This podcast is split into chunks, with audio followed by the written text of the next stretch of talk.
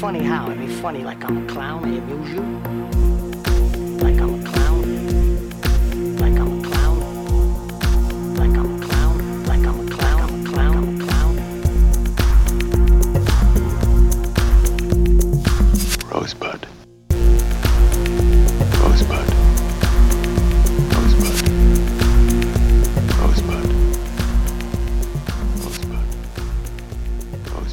Ladies and gentlemen, welcome to another episode of the Silver Screen Video Podcast with me, Jonathan, and my co-host Jacob. Jacob, how things going? Things are good, man. I'm excited. We got a great guest today. We do, we do, and guys, um, a little peek behind the curtain, as my co-host likes to say. Um, this episode uh, almost didn't happen. Uh, we re- we recorded a great episode, phenomenal. Our guest is Audrey Kaufman. I guess we should say that. Great episode of really fun conversation about all kinds of shit, and uh, we lost the audio of our guest. Um, and through some hard work from Audrey, uh, thank thank you, Audrey. Uh, we were able to actually recover the audio, but it was a journey of ups and downs.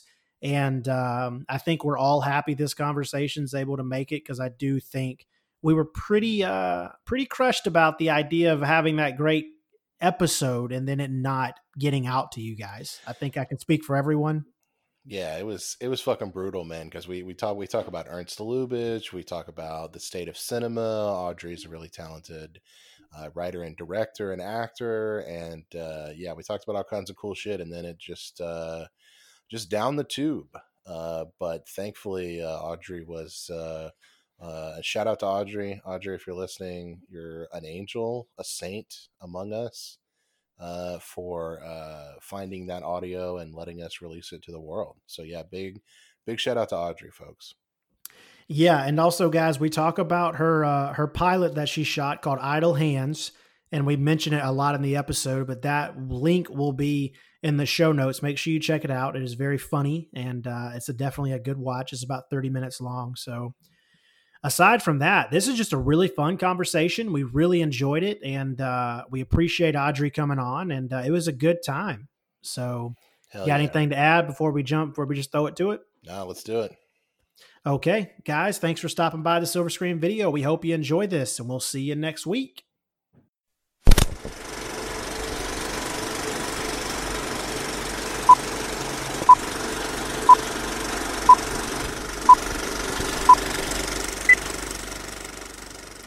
All right, folks. Our guest this week is a very talented writer, director, and actor. Uh, she's also a great follow on Twitter. Please welcome to the show, uh, Audrey Kaufman. Hi, Audrey. Hi, that was such a nice introduction. Was it? I not. so. I, I didn't. I didn't know if I should describe you as an actor or not. I know you act in the pilot, but I don't know if you would identify as that. Is that okay? It's it's totally okay. I mean, I I d- don't totally identify as an actor, but you know, just like that's Okay. uh that's totally fine. It was nice of you to identify me as an actor. Okay. All right. Yeah. I, I feel. um, I f- oh, sorry. Go ahead, John. Well, I was going to say uh, thanks for coming on, Audrey. We appreciate it. And um, and yeah, while we're talking about that, I was curious out of out of writing, directing, and acting, what is your preference?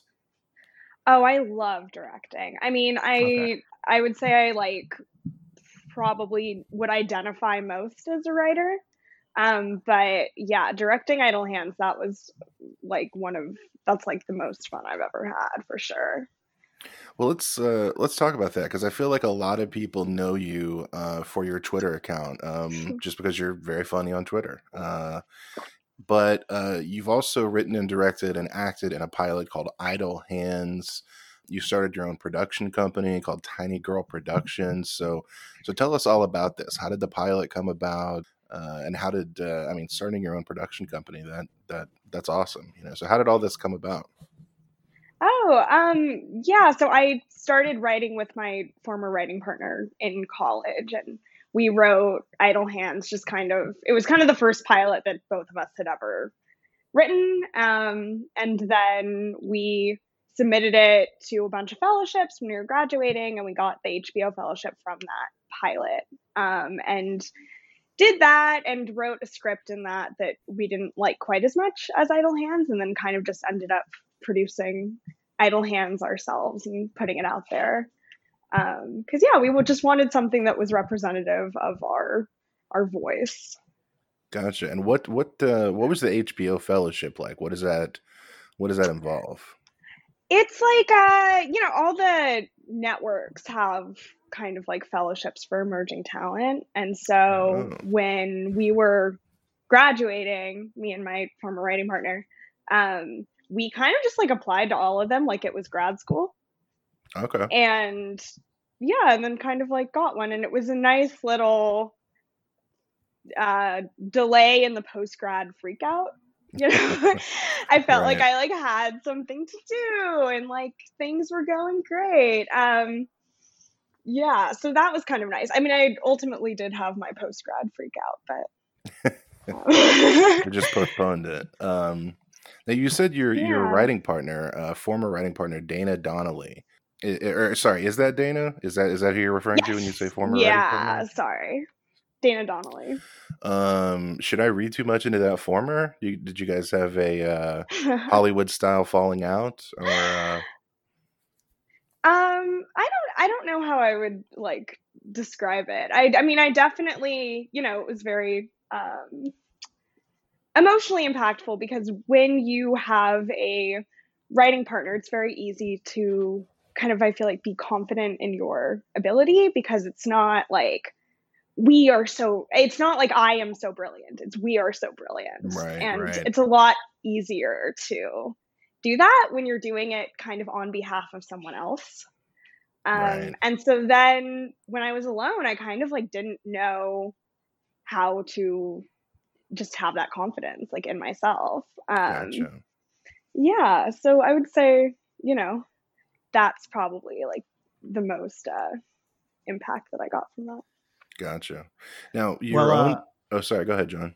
Well, I just had a quick question. So we Mm-hmm. talked a little bit off pod about the uh, the pilot, and we'll put a link to it in the show notes. It's fucking hilarious. Uh, whenever, well, what was kind of your inspiration for that? Because that humor is like something that I like. That's my kind of humor, and like, um, it, it was just I don't know what what kind of inspired that. Was that an original idea? Was it did it come from something in real life? I mean, Um, I'm trying to think. I mean, Dana and I would always talk about uh sort of the kind of like ideal man being like what the ideal man would be. And it was always someone like, oh, the ideal man is in jail, so he can't hook up with other girls. Or the ideal man is so we basically would talk about that. We settled on the ideal man is a widower because he has uh he can do commitment you know and he also hasn't been divorced like there was nothing wrong she just died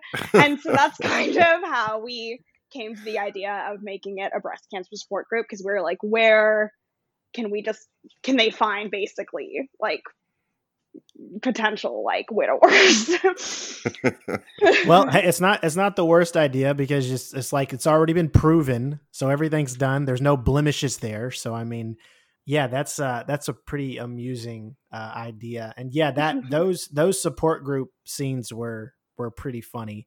Now, was those friends and family that was in it? Did you guys hire anybody or? Yeah, we did hire like a bunch of actors um, for the Oh, cool. support group, but our Okay. families were just played our families, um, and yeah, so th- that I loved the actors that we ended up hiring. Everyone was really great. So, so talk about starting your own production company. I think that's such an interesting, um, and it's a great name, Tiny Girl Productions. Um, what what does that involve? I guess what uh, what does it take to start your own production company? And uh, I don't know what's the what's the direction? What where, where are you guys headed? Um, so I wouldn't say that we're doing much with the production company at this point. You know, we we have kind Oh. of like split creatively. Um, but you know, at the time, I would just say it's like it's not that hard. It's like you just kind of create an LLC and you have people who you work with like kind of regularly. Like the the DP on Idle Hands um, was also like a really great producer and helped us out with things and Gotcha. um, Ryan Bender. Um, yeah, so I wouldn't say it like involved like too too much, like mostly just paperwork and bank account stuff. Gotcha. So, what's the future? What's the future for um for the great uh, writer, director, and actor Audrey Kaufman? You got anything in the pipeline? Anything you're working on? You can you can tease out for our listeners. Yeah, I'm working right now on a script that's kind of inspired by um, InfoWars and all of the kind of conspiracy Oh, yeah. online stuff. Um, basically involving a undercover CIA agent who loves to gossip. Um, and ends up telling her boyfriend all of this very sensitive information, and he becomes a conspiracy theorist. But some of these conspiracies are true. Um, and he ends up having an immense amount of power, kind of like networky, you know, Right, like right, right. kind of Howard Beale. Um, I just like think that the sort of conspiracy theory world is so interesting. It's like a great American art form. Oh, you're talking to you're talking to two big conspiracy theory fans. I don't even know if we've really gotten into it on the podcast, but like my love for Alex Jones, I feel like has crossed a line from irony to like now I just love him and hope he's hope he's I doing totally- okay. You know, like I hope he gets to see his kids. You know that kind of thing. Well, it's turned into like modern day theater. Like it's just so Right. it, it's so fantastic. Um, are you planning on this being a feature, or do you want to turn it into a series? Um, it probably I the one I see it more as a pilot. I think I think more in like an episodic format for the most part. Um and yeah, I mean I just like I also just love Alex Jones. And I think there's so many not just Alex Jones, but there's so many great characters on InfoWars Right. Who are like it is like dry comedy. Oh, absolutely. Yeah. My and favorite what I love is oh no, go. No, sorry, go ahead. Oh, so I was just gonna say the commercials are also kind of funny. Oh, So right. it is like you're watching a show that is 24 7 live, and even the commercials are kind of still the show. And I just find it so fascinating. I could watch it for forever. Well, Yeah, I just I just love how everyone is so unnecessarily aggressive constantly. Like that, those are the kind of commercials I want. It's like I want to feel threatened if I don't do what they're asking me to do. my my two favorite Alex Jones things are the my my favorite Alex Jones thing is the before and after pictures where like he's selling the supplements and like before it's just Alex Jones and after it's just Alex Jones but redder like that's that's like the only difference but I also I have a favorite Alex Jones moment where he he is like kind of like taking the air out of like people calling him like a crazy conspiracy theorist and he's like yeah yeah yeah i'm a crazy conspiracy theorist and he's like and he gets out like a tinfoil hat and like puts it on and is like as a joke like ha ha ha yeah blah blah mm-hmm. blah and then he like pauses for a moment and has a moment of clarity and then he goes you know actually this is probably protecting me from some of the radiation in this building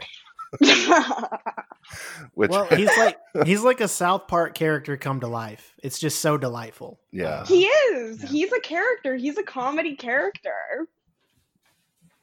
Have you have you heard the conspiracy theory that he's actually comedian bill hicks john do you know about this no, oh but oh my god. but that sounds awesome. Yeah, it's a conspiracy theory that he is actually Bill that Bill Hicks never died. He just turned into Alex Jones and like went off the grid or like went, like changed his name and everything and now he's Alex Jones, which, you know, I I kind of want to believe almost.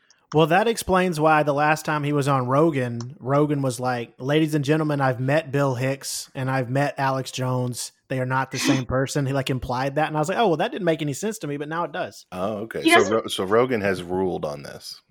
I believe so." Okay. I just like Googled Bill Hicks, and he doesn't really look that much like Alex Jones. Yeah, you know, I mean, maybe Alex Jones plus 10 years or something. I don't know. I don't know how long ago Bill Hicks died. Could be. Um, Well, also, as much as I love Alex Jones, Bill Hicks is hilarious. Like he he was he was pretty awesome. no, it's Bill Hicks plus the supplements. That's what it is. oh okay. Yeah, that's. I think that makes sense. If you if you take Bill Hicks and load him up with, uh, you know, I don't know, uh, go, snorted up goat hooves, you know, then I think that uh, I think that makes Alex Jones. Um, okay, so um, Audrey, I, I wanted to ask you because um, I feel like I could talk about Alex Jones all day. Um, but uh, we uh, reached out to you and asked you about doing an episode and was kind of completely up to you, you know, kind of what director, what topic you wanted to do. And you picked Ernst Lubitsch, who is a longtime favorite of both of us. And I was wondering if you could um, kind of expound upon how his relation uh, what his relation is to you as like a creator or as like a writer like is he an inspiration? Um i don't know what's kind of your history with uh with the lubitsch touch? Oh god. I mean i i do just adore him. I think that his he is an inspiration. Um i do think his films are just so excellently crafted. Right. Um i started like watching him originally because I was into Billy Wilder, and Billy Wilder would always talk about Lubitsch Touch. And then I watched Lubitsch, and I'm like, oh, I totally see what kind of Billy Wilder was aspiring to be, but kind of couldn't Mhm. quite be. Like he just Billy Wilder has a bit of like sort of coldness, whereas Lubitsch just has like this. I don't know, like a ability to show sort of like love and eroticism and kind of bonding between people, you know, like in in the shots that he picks and all of these things. So even though they're written by Billy Wilder, a lot of these films, um, if you compare them to Billy Wilder films, I think you can kind of see just the difference in, in warmth and closeness and sort of the believability of love. Yeah, absolutely. I have a couple of quotes here that I think are relevant to what you're saying. There's uh, the great Billy Wilder quote where he's uh, apparently when he was leaving Lubitsch's funeral, Billy Wilder said, "No more Lubitsch," and William Wyler was there, and he responded, "It's actually worse than that. No more Lubitsch pictures." Which is, uh, I love Oh. that quote. It's true. Yeah, but also it reminds me of, um, God damn it, I just completely lost my train of thought. Well, while you're thinking, I have a question. Uh, Audrey, would you uh, would you say he is your your primary like inspiration as a director, or do you have any other directors that you would put a little bit higher than him? Um, you know, I think I like will get in phases of being into a particular director, and Lubitsch is sort of the most recent. So I would say like he's currently kind of my favorite director, but I also feel very sort of like influenced and inspired by Martin McDonagh. Um, and trying to think. I mean, I, I really love any kind of political satire or dark comedy. Um, like I How do really you- like how do you feel about- How do you feel about Armando Iannucci? I adore Armando Iannucci. Yeah, me too. That guy, that guy is a god. He's so fucking good. Have you seen The Thick of It? Oh yeah, yeah. that, I that was that's where he got his start, isn't it? Yeah, and it's Yeah. it's so incredible.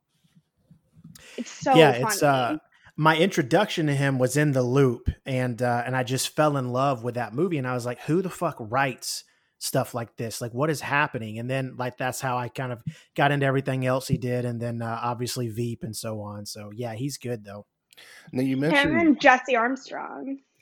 oh yeah Yeah. Now you mentioned uh, Martin McDonagh. Now, John, I know he's a favorite of yours, right? absolutely seven psychopaths uh in bruges like seven psychopaths uh specifically uh given the content of it it's one of my favorite movies. it was on my top 10 of the decade actually i uh, i fucking love that movie Now, I have a question. Will either of you make any kind of effort to defend three billboards outside of Ebbing, Missouri? Because No, I I didn't have like to it say, enough. yeah, I have to say that's I, I don't know. That's one of my least favorite movies of the past like five years.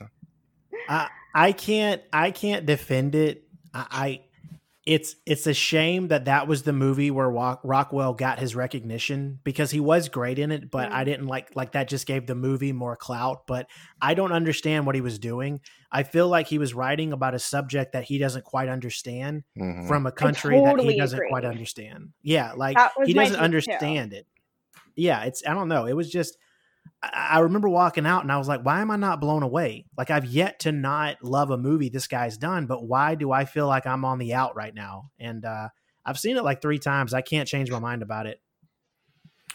Uh, by the way, uh, fun fact: I don't know if you guys know this. Martin McDonagh is in a relationship with uh, Fleabag's Phoebe Waller Bridge. Which I did uh, know that.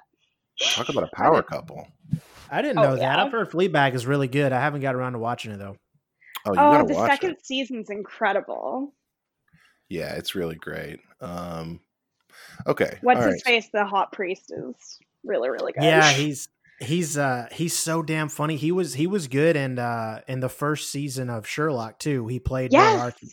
Yeah. First season of Sherlock is that the Benedict Cumberbatch one? Yeah, he Mhm. played Moriarty, man. He was fucking unhinged. He was good. Uh, I never got around to seeing that. Um, It's worth checking out. yeah. This is all great content we're discussing. Yeah. All right. So, uh, Ernst Lubitsch. Uh, I just want to go over a couple things about his life, um, which we try to do in our director's episode, and give a little bit of an overview of his life. Um, and it, it's kind of interesting because his his trajectory is a little different. Um, because the first movie of his that we watched is 1932's Trouble in Paradise, and often, um, you know, if you look up lists or even like Essential Lubitsch, eh, you could be confused with thinking that his career starts here, but it really doesn't. This was the apex of his career, and it was kind of uh, downhill after that. I mean, regarding um, his reputation. Um, so uh, he was a German Jew, and he was uh, born in Berlin.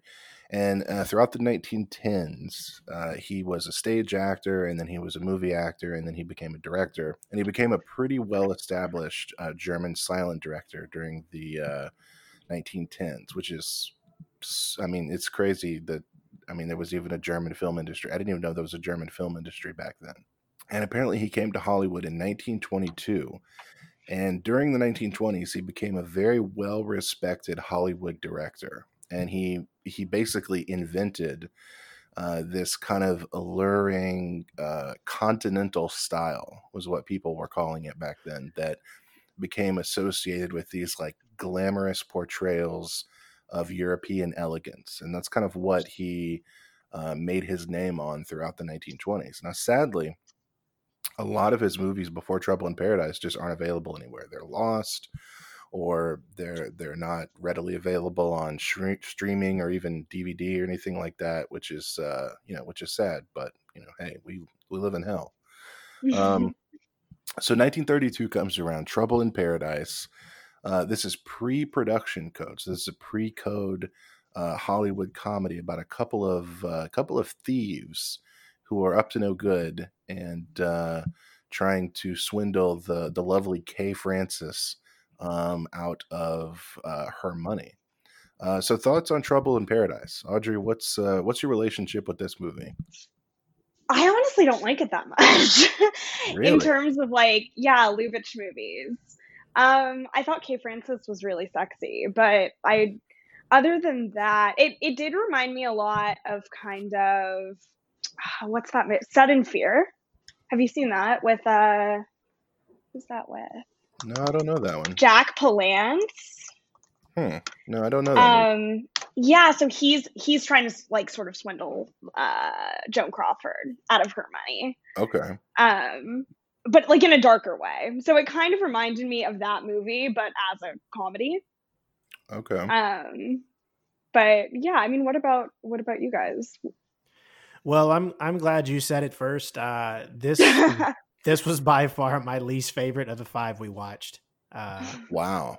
yeah, I, uh, I I had never seen it before until this. Now, mind you, I did watch it after like three. Like I think it was the fourth one I watched, and the first three were just so fucking good.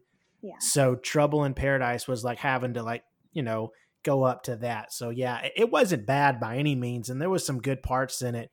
But I mean, yeah, it did not do it for me the way the other ones did. Yeah, I, I I could not disagree more. This is my second favorite one. I um I love this movie. I, I think it's when I think of a of, of a Lubitsch movie, this is the one that I think of. It's so uh, elegant and so funny, and the humor is so like sophisticated. Um, yeah, I don't know. It's it's it's positively like amoral. Like these these people are bad. It's like an episode of Seinfeld or something. Like everybody like mostly a bad person, and if they're not like overtly bad, they're kind of bad because they're just rich and and and clueless. Um, Well, I mean, the end of it was priceless because you just have it's like they they both go to do something and realize the other one has taken it and they laugh and it's like, ha ha, we're laughing. We can never trust each other. Um, are you are you going to murder me while I'm asleep and take my money? I don't know. yeah, I I I, I kind of buy the Kay Francis, uh, whoever that guy is, uh, romance um, between her and the, the the male lead. Who I can't think of his name right now. Um, Herbert Herbert Marshall. oh right, okay. I, I kind of buy the the romance because I love how kind of um, I- don't know. I love how kind of catty he is. He's almost and the way he's like advising her on her makeup and stuff. He's almost like a, a gay best friend that she like falls in love with. And I don't know. There's there's just something so like weird and kind of uh, forbidden about their relationship that I think is really really kind of fun and interesting.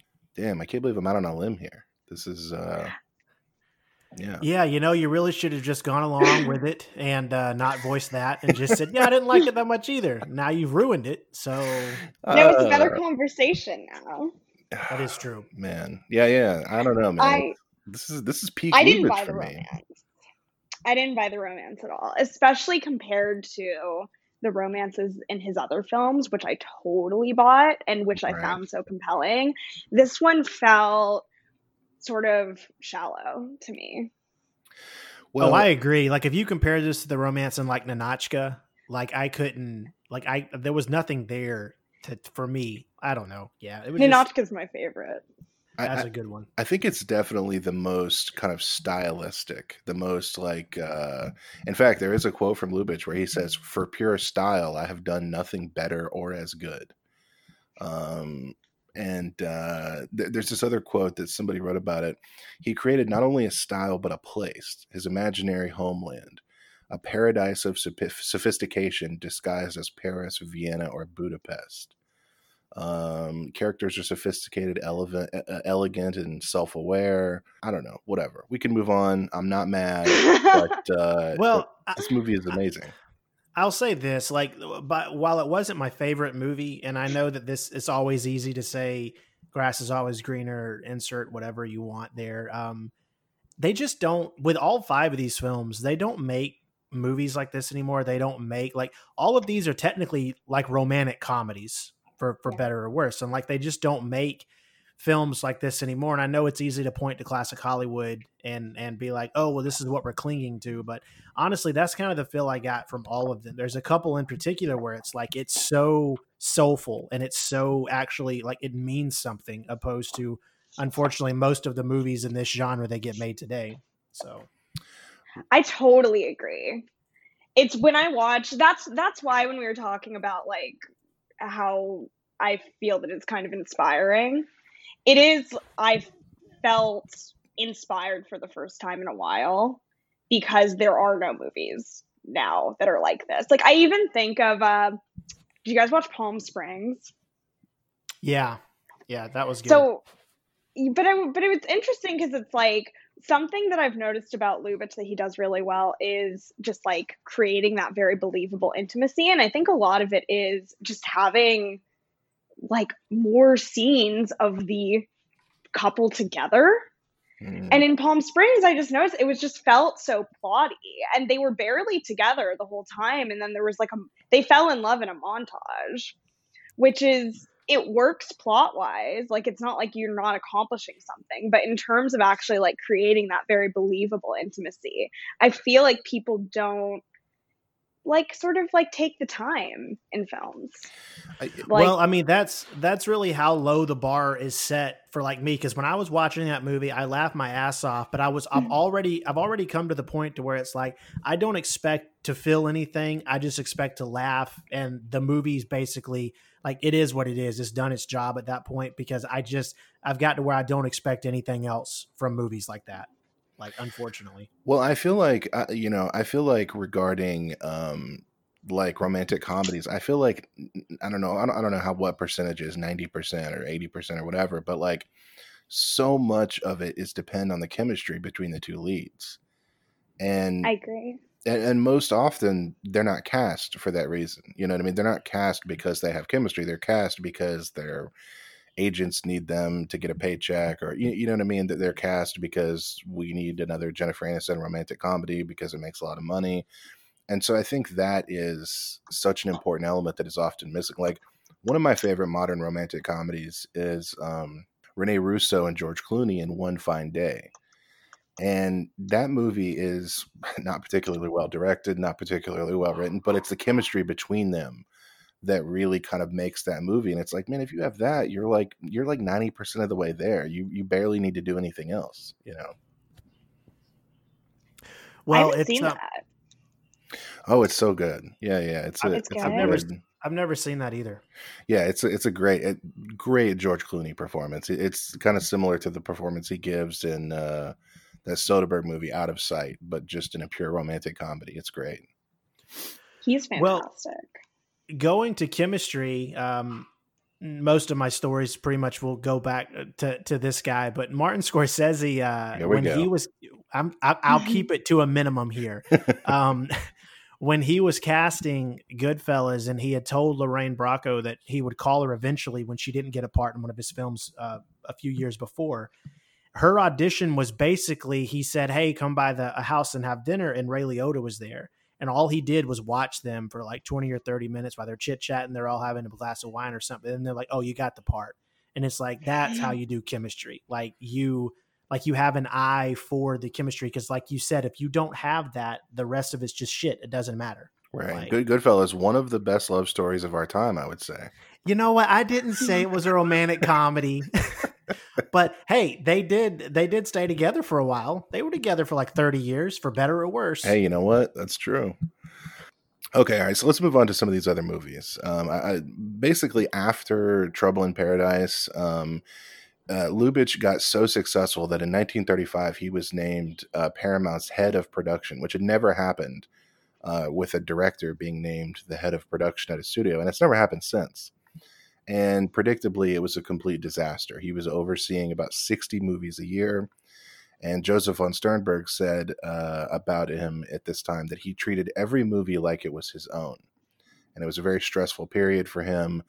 And he, um, and yeah, he basically uh, broke down and was fired a year later.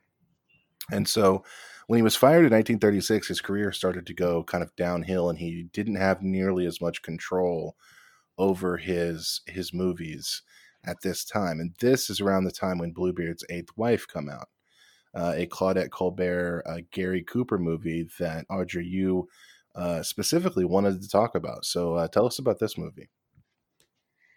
Um, I think the reason I wanted to talk about it is just that I think it was the film, the Lubitsch film, that made me kind of realize what the real Lubitsch touch is. Mm. Which, you know, if we're talking about just like script wise, like writing that, you know, generally like Billy Wilder was doing, it's and the way that he describes it, it kind of just means that they they use props. like they have props and it ends up kind of being like Chekhov's gun and they play a a role in the plot. Um, oh, okay. but I don't really think that that's what the true Lubitsch touch is. I do think it's this like ability to show people falling in love and this ability to show intimacy. And I think it's something that he maybe just kind of knows intuitively as a director, but like even just like the use of like a lot of two shots and long scenes, which I also notice in Ninotchka. Um, but it it makes these, you know, when you you can actually see them falling in love, and all of you know a lot of these scenes in this movie, it's just the two of them together. Right, right. John, what do you think about this movie? I uh, I honestly enjoyed it. It was quick. It was it, it was. I think I watched this right after uh, Ninotchka, and um, yeah, I liked. Uh, honestly, not the biggest Gary Cooper fan. Uh, as we we we kind of discussed off pod. Oh, you're not either. Okay, so there's no. Nah, I didn't then. like him.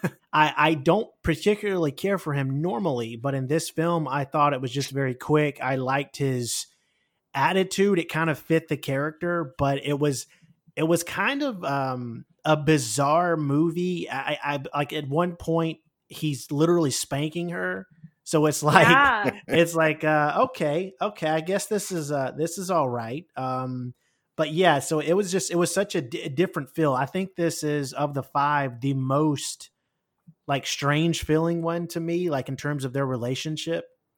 And we have to point out it was also written by Billy Wilder. Of the 5 movies, he wrote two of them and this is one of them. So Yeah, I um I have to I have to be it's my turn to be the hater on this one. I uh I I don't know, man. I I, I really didn't like this one. I think a lot of it comes back to the two leads. Like Gary Cooper, I mean, I don't I don't mind Gary Cooper in, in certain movies, but I just don't think the man was meant to be in an Ernst Lubitsch movie. He just doesn't have I so agree.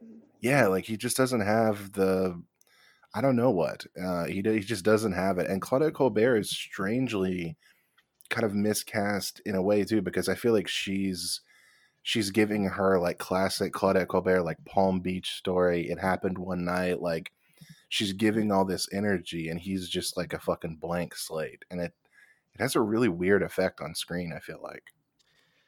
I think he was miscast. Yeah. Yeah. I think he was too cold. I that's that's kind of like what I feel like part of that chemistry comes down to is warmth. And I think she had it, and I don't think he did. And I actually feel the same. I mean, kind of tangential, but I feel the same way about Sunset Boulevard. I think that uh, William Holden was miscast there as well. Ooh, Just like too take. cold for that character. wow, that's a take right there. it is a take. Will And I love that movie. right.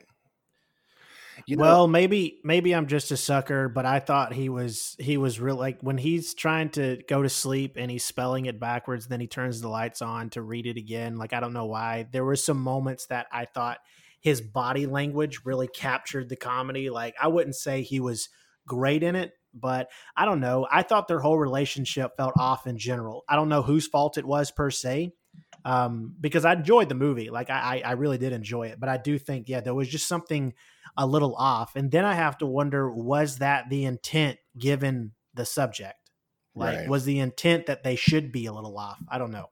right. I mean, it's after all, it's called you know Bluebeard's eighth wife. Um, Yeah. I mean, when he's going down the line of women he's been married to, it's like, well, yeah, well, now we're seeing like, like this is what it is. Like, so Yeah, I um, I, I you know, I this movie made me think of another um, uh, a movie from this time period, uh, or well, actually eight years earlier. But there's a 1930 Josef von Sternberg movie uh, called Morocco, um, and it's got uh, Gary Cooper, and he plays opposite Marlene Dietrich, and it's kind of a, uh, I don't know, really like uh, like kind of people butting heads, like love affair, like they're two just kind of like cold, uh, really amoral people, and it's kind of this like tragic romance. And I feel like that if you're going to cast Gary Cooper as romantic lead, like that's the kind of movie he needs to be in, and that's the kind of person he needs to play opposite Marlene Dietrich, as opposed to um, Claudette Colbert, who is just kind of warm and bubbly and really doesn't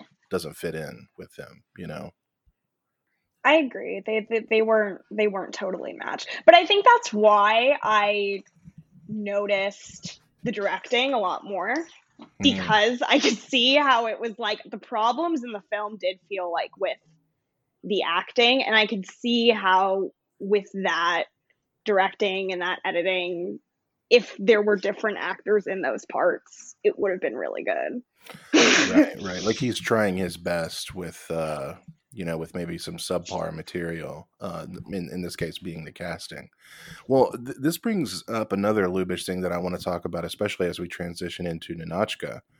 Um, something that I was reading about and found out that apparently Lubitsch, uh, which you know, Audrey, as as an aspiring director, I'm sure you can speak on this as well. Um, that you don't you don't give your actors line readings, you know, and uh, apparently Lubitsch would do way more than that. He would he would not only give them line readings, but literally perform the part for them and say, "This is how you do it." And he would do that for all the characters, especially the two leads. Um, so a lot of the success in Lubitsch's movies comes from there being that kind of a synchronicity between him as a performer slash director performing it, and then the actor being able to adapt it um, for the screen, which is an interesting technique that I've I've never heard of any other director doing. But I can see how Gary Cooper would be faced with that and be like, "What the fuck? Like, I'm not doing this like you're doing it, you know." But this comes up in Ninotchka because him and uh, Greta Garbo had a very uh, contentious relationship in this movie because he didn't have a lot of uh, clout at this time after failing um, in in being the head of production at Paramount. And so basically, Garbo was more important. Greta Garbo was more important than him on this movie. And there's a quote where he says, Greta Garbo is the most inhibited person I have ever worked with, and that she must be coaxed into playing a situation. But when the scene is finished, it is distinctive, not routine. You feel it as being born for the first time and has a freshness. So I think this was a very important um, working relationship for his career, not just artistically, because they kind of butted heads where he wanted her to perform a certain way and she wouldn't do it. But also, it this movie literally saved his career. Like he, it was a massive hit, and he was able to actually have creative control over his uh, for the rest of his career because of this movie. So, Audrey, you said Ninotchka was your favorite. Um, I don't know. Tell us about it. What's why is it so uh, so important to you? I yeah, I do think it's my favorite. It's definitely in my top favorite movies. I find it very um inspiring. I kind of just think it's a bit of like a masterpiece. Mm-hmm. And I just taste wise, I love that it is kind of a combination of political satire and romantic comedy. Right. Like two things I absolutely love. Um, I think it's like masterfully crafted. Um, I don't really have you know, like the way that we were kind of critiquing his other films. I don't have that many like criticisms of Ninotchka. I really think it's like fantastic. And I love their I love their chemistry and like I was saying like their the intimacy that's able to be captured and the sort of like eroticism that's really lacking from films today that I think Pedro um Almodovar talks about this a lot but the idea that you know, a lot of our like big studio films, they completely lack the eroticism that was really, I don't know, kind of intrinsic to that like classic Hollywood, um, you know, thing. Yeah, there's this uh, there's this great Michael Wilmington quote where he says that um, Lubitsch was amused by sex rather than frightened of it, and I think that says so much about like kind of puritanical, you know, production code, like American uh, and of, I mean, even you know to this day, the kind of um, puritanical attitude around sex and eroticism, whereas Lubitsch was just amused by it. He thought it was funny, as opposed to someone like Hitchcock, who was, I mean, not just frightened of sex, but frightened of of women just as a whole. Um, John, what did you think about Ninotchka? I really enjoyed it, and honestly, one of the main things I enjoyed about it, as Audrey said, is the fact that you had some of this like political satire, which is right up my alley in terms of of especially the time period. The humor was there, like with everything. I don't know. I, I, thought their chemistry was good. I really like the first time they met was really good. Like Greta Garbo was fucking awesome mm-hmm. in this movie. Yeah, it's not my favorite, but it's def of the five we watched, but it's definitely up there because yeah, they had like you know, even talking a minute ago about about uh, Bluebeard's eighth wife. Uh, I thought they had the best chemistry. They may have the best chemistry of any couple of the five movies we watched, in my opinion. Yeah, I kind of agree. Yeah, you know those early. I, th- I think a lot of it has to do with Garbo. To be honest, like the the those early scenes where she is just like so you know Soviet and closed down and. I mean, it's hilarious. Like her kind of deadpan responses to him being this kind of erudite, uh, you know, continental, you know, man, you know, lo- great lover or whatever, and she's just like shutting him down at every opportunity. I mean, it's it's legit hilarious to me, and I think it makes it even more impactful whenever she starts like opening up and starts having fun. It's like I don't know, it's really kind of adorable and heartwarming. I think. Well, I mean, it's kind of a robot learning to love scenario, right? Um, right. And uh, also, I can't believe I didn't notice this, so I'm going to tell you guys. I'm sure. I'm sure one of you had to have noticed. Uh, Bela Lugosi was in this movie. I saw him in the credits, but it, but I, I didn't recognize him at the at, like in the movie. Me either. Yeah. I didn't Yeah, recognize as him at all. As as Razinin, um, if that's how you say it. Oh, the guy who um won't like who sends her off to uh where does she go? The last place when she meets Um, him again? Yeah, Yeah, very when she- end, when she- yeah. Yeah, when she- Constantinople. Yeah, when she has to go check on check on them. Yeah, I did not even notice. I don't know. That's crazy.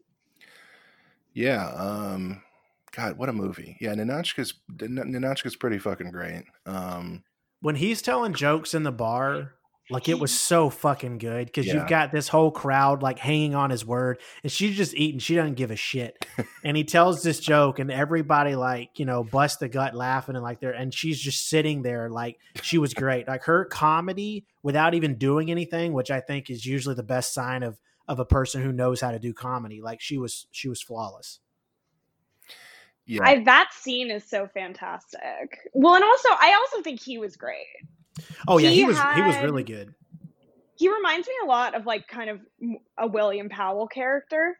Mm. Like I feel like he could have been played by William Powell, but yeah, I just thought he was so charming. And so I don't know. I think it's interesting because they're obviously both supposed to be kind of these archetypes that represent, you know, like capitalism and, you know, communism. But at the same time, they felt like such real people. And I think more so than maybe some of his other characters. I mean, I think the characters in To Be or Not to Be really feel like real people as well. Um, but that's also something that I really loved about Ninotchka. Yeah, the I, was thinking. Um, I, I remember I, I heard somebody like there was a an interview that Peter Bogdanovich did about Lubitsch, and he kept talking about the sophistication of the comedy and how, like, it's almost kind of mind blowing that this was mainstream kind of content back then. Like, the fact that there was like a mainstream audience who like understood like the the central conflict between like like Russian, you know, and Karl Marx's reference, and even going back to uh, uh, Bluebeard's Eighth Wife, you know, the taming of the shrew is referenced but never really explained, you know, and the the the I don't know, Bogdanovich is basically pointing out that the the sophistication of these movies, nothing is dumbed down. Like the uh, this is for a mass audience who understood and loved these movies. Uh, which I don't know, it's fascinating to me because I feel like nowadays, like I mean, you, you you couldn't reference like the Taming of the Shrew without overly explaining it in a mainstream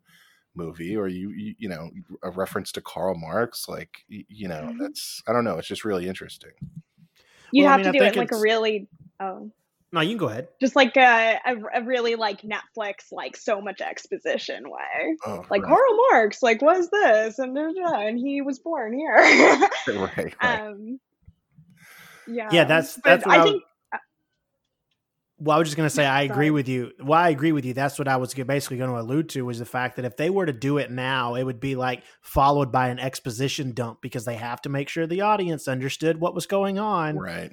And that's what's so fucking annoying about references made today. Like this director, the writer, they clearly were like, look, the audience is either going to get it or they're not. We don't care. But if it's done today, it's like you you never can have a reference without someone coming back to it, either in the same shot or maybe 10 minutes later, and like basically giving you this exposition dump just to make sure you didn't miss what they were saying. Right. you know where they did that a lot on is um the new Aaron Sorkin movie, The Chicago Seven. There were so many like references followed by a ton of exposition. I I cannot bring myself to watch that. I, I don't. I have some block right now. I'm not sure why. I'm just like I can't take another award season Netflix movie right now. I can't do it.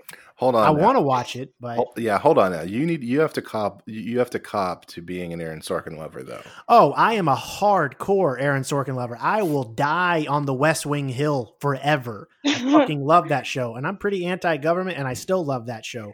But um, but yeah, this one I just can't get on board with. I hated this poker movie. To be fair, it was pretty crappy. So oh yeah, I didn't like it either. I mean, wasn't he? Isn't he like married to her? Like, didn't he just essentially make a movie about his wife, or, or they were in a relationship at least?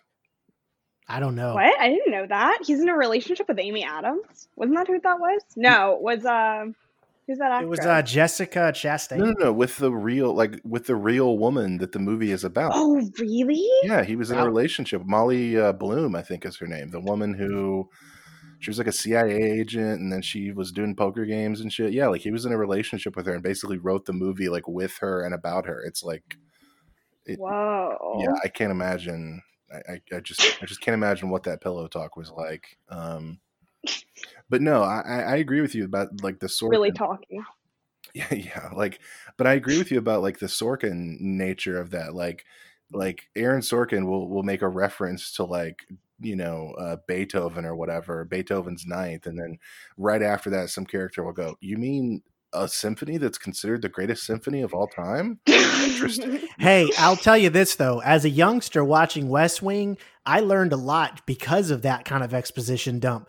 Because Martin Martin Sheen was like so fucking smart. Like his character as Jedediah, he was so smart. So he would name something, and then someone would need it explained to them because it was so smart and went over everyone's head. So as a kid, I'm just sitting there. I'm like, okay, I know that now. I don't remember any of it now, but that's not the point. and that is well, what- something I like. Oh, I, Um, I say, I think that's what great I'm- drama is when you're explaining, you know, basic concepts to children. You know, that's that's what great drama is. You know, I think something I really love about because we were talking about the thick of it is that they make so many references that and they just never explain them and then I have to look them up and it is very funny. But it's I like it a lot better. It's like if you're really curious, you can just look it up. I th- do think it's better for drama because I think it flows better.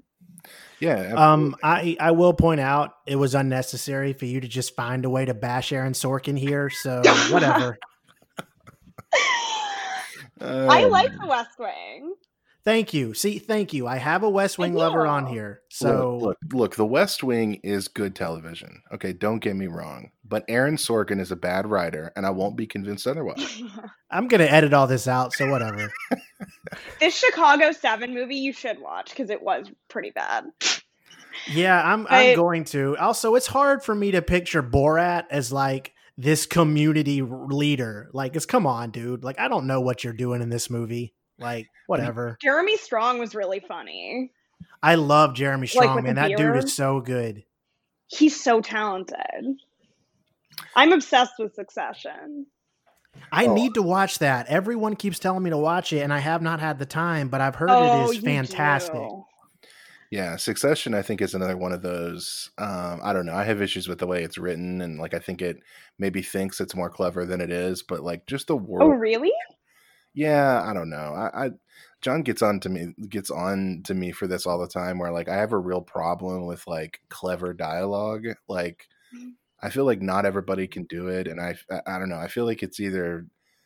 I don't know. Jesus lives in your heart, or he doesn't. You know what I mean? Like eh, y- y- you're, you're good at it, or you're not. And like, I think you're just a teacher, and the teacher in you comes out too often, and you're trying to ruin the joy for all of us. look, look. You know what? Yeah, fine. I'll pull fucking rank. I teach writing for a living, and I'll just say it. You know, there's bad writing out there. I think Succession, you know, it's just the Joss Whedon effect. It's like people think they're more clever than they are, and it's like, you know, what's good writing? Sopranos. You know, what's clever writing? Mad Men. And that's about it, to be honest. Oh, I totally disagree. I think it's. I think Succession is way better than Mad Men, and I Oh, didn't really like no. The Sopranos. Um, All right. oh Well, we're gonna God, have oh this God, we're short. gonna we're gonna have to we're gonna have to just uh, yeah, we're gonna have to edit all that out. Um, I just had I just had an aneurysm. I didn't Like- like. I watched all of Mad Men. I I when I had mono in college, I binged all of Mad Men, and I did love it. And having watched all of Succession, I think it's so much better, and I do think it's better written. Well, I will say I will say Mad Men is more of my co-host love, but uh, saying uh, The Sopranos, however, um, I mean, I I think The Sopranos are the greatest is the greatest television show in the history of television. So it's um I don't know, it's yeah. yeah, that was just like a stab to the gut to both of us, Audrey. Like for you know, Mad Men for me and Sopranos for him. So you know, Just like a wounded animal gonna go die in the woods somewhere. uh, Hey, that's how it is. I do think. I mean, I have no idea why I didn't like it, but I just didn't. I got bored of The Sopranos, and I did like Mad Men, but I have no desire to, for instance, like rewatch it in the way that I do with Succession. I'll totally rewatch Succession. Well, I I will say when it comes to some shows, like I can separate myself enough to say like I'm obsessed with Sopranos, like on an unhealthy level. I've loved it since it came out, but I'm also obsessed with like the mafia like thing. Like I, I love mafia movies. I love real life stuff. I've read a ton of books. Like so, I can separate it enough to be like, I get it. Like if you're not into the lifestyle, like I I guess I could see a way where you don't like it. Um, so I mean, yeah, I get it. I got a take for you. Well, first of all, let me just translate that. Uh, you don't actually get it, and you're really like fuming on the inside, but you want No, I'm not. I'm not fuming. I feel great. you're trying to be nice to our guests. But like, can I? Can I? I got a take for you. Can I just say that something as cool as the mafia should not be wasted on a people that are as lame as the Italians. You know what I mean? You know what? I'm not gonna. I, you you find a way to bash the people. Like you know, you don't like Australians, you don't like Italians. I don't know what to do here. Let's just get back to Lubitsch. I'm just saying, like the mafia should have been like an Irish phenomenon or like a Jewish phenomenon. You know, some respectable. I people. I do think the mafia I I kind of agree with what you were saying about if you're not into the lifestyle. I don't really care about the mafia. I don't think it's quite as interesting as like billionaires. Hmm. but that's just like a ta- it just is like what you're into. Like I think maybe I just like watching like rich people do things. Hey, I love that too. That's why I can't believe I haven't watched I haven't watched the show yet because I love I love shit about rich people just like being conniving and devious. Like that shit is awesome. So Yeah, I don't love the pilot, but if you I, you do have to watch a few episodes, but it is I think the reward is really great. And the second season I think is like both the best drama and the best comedy on TV right now. well, I will ha- definitely have to watch it because yeah, like I said, I've been for some reason putting it off, but I will uh, I will move it up the list.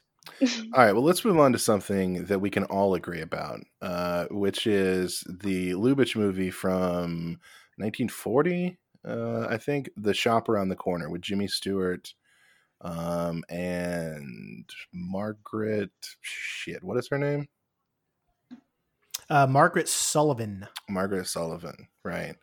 Um, so let's talk about Shop Around the Corner a little bit. I, I think this is um, this is notable uh, because uh, there's this quote that, that Lubitsch has about him making Shop Around the Corner because this is the first uh, movie that he really got to kind of have his way with um, post, you know, getting fired from being head of production at Paramount. Um, and he says, uh, quote, no one used to care how characters made their living. If the picture was amusing, now they do care. They want their stories tied up to life. People nowadays have to make their living. And so, what Lubitsch, I think, is responding to here, I think he's responding to a kind of fatigue for movies about rich people um, that, that happened in the 1930s, obviously, throughout the course of the 1930s, the Great Depression, and so forth. And in, in the 40s, Hollywood changed. It was no longer glamorous portraits of rich people and stuff, and it became more somber. You know, World War II happened, film noir is invented in the 1940s. And so, uh, and Frank Capra obviously put out It's a Wonderful Life in 46 but um, he uh, also directed some more like working class movies in the late 30s and so uh, i'm interested um, what what did you guys think about shop around the corner and what is the difference between this and kind of the earlier lubitsch work? Because one of the very first like like lines of dialogue in this movie is someone saying i can't afford this. This is lubitsch's first movie about working class people. Um, so yeah, I don't know. Audrey, thoughts on uh, Shop Around the Corner? It's interesting because I do think even though it's kind of his first movie about working class people, his even his movies about rich people are kind of class conscious. Like I do th- like for instance Ninotchka is all kind of about class in a way Right. in you know capitalism and communism and so i don't actually think it's that much of a leap for him i do think it's just maybe exploring kind of like the other side Yeah, I mean, uh, I don't, I don't necessarily think eh, I wouldn't say it's a leap. I just think he kind of flexes it a bit more in this film opposed to his others. Um, but he does lean on it pretty heavily. Like it is something that he, it's clear that he wants that to be involved in the conversation. It's not just about these two people and their relationships. And I mean, this movie was interesting because of the five we watched, I believe it has the best ensemble in terms of having this unique feel. Everyone kind of like you could specifically point to each character and name a trait about them. Like there were so many things in this film. I mean, it's it might be my favorite. I'm not 100% sure, but there were so many things he did in a different way, in some ways improved opposed to the other ones uh, yeah, I, I loved it. I mean, I, I think it's kind of a home run all the way around, honestly. Jimmy Stewart's a cutie pie in it for sure. Well, I'll tell you, that kind of gave. I'm a huge Jimmy Stewart fan, so like seeing he was in it, I was just like already like it was already giving the movie a, a push because it's like, yeah, I'm I'm gonna like this hundred percent just because he's in it. It's just a matter of how much. So he has the sincerity to him that I think is really kind of like great to see on screen and kind of like intoxicating. Yeah, that's what's Especially so crazy. Yeah, like he has like one of my favorite films of all time is The Man Who Shot Liberty Valance and he has something he brings to the table. And that movie, I believe, like it's like peak Stewart in terms of of him being caught between like this hardcore masculine character and like this hardcore like alpha evil character. Like he he brought something to the table. And this he's kind of just so genuine and so endearing. And uh that's pretty much classic Stewart but sometimes he can just remind you this is what I do pretty much better than anyone else and uh yeah I he was so good in this movie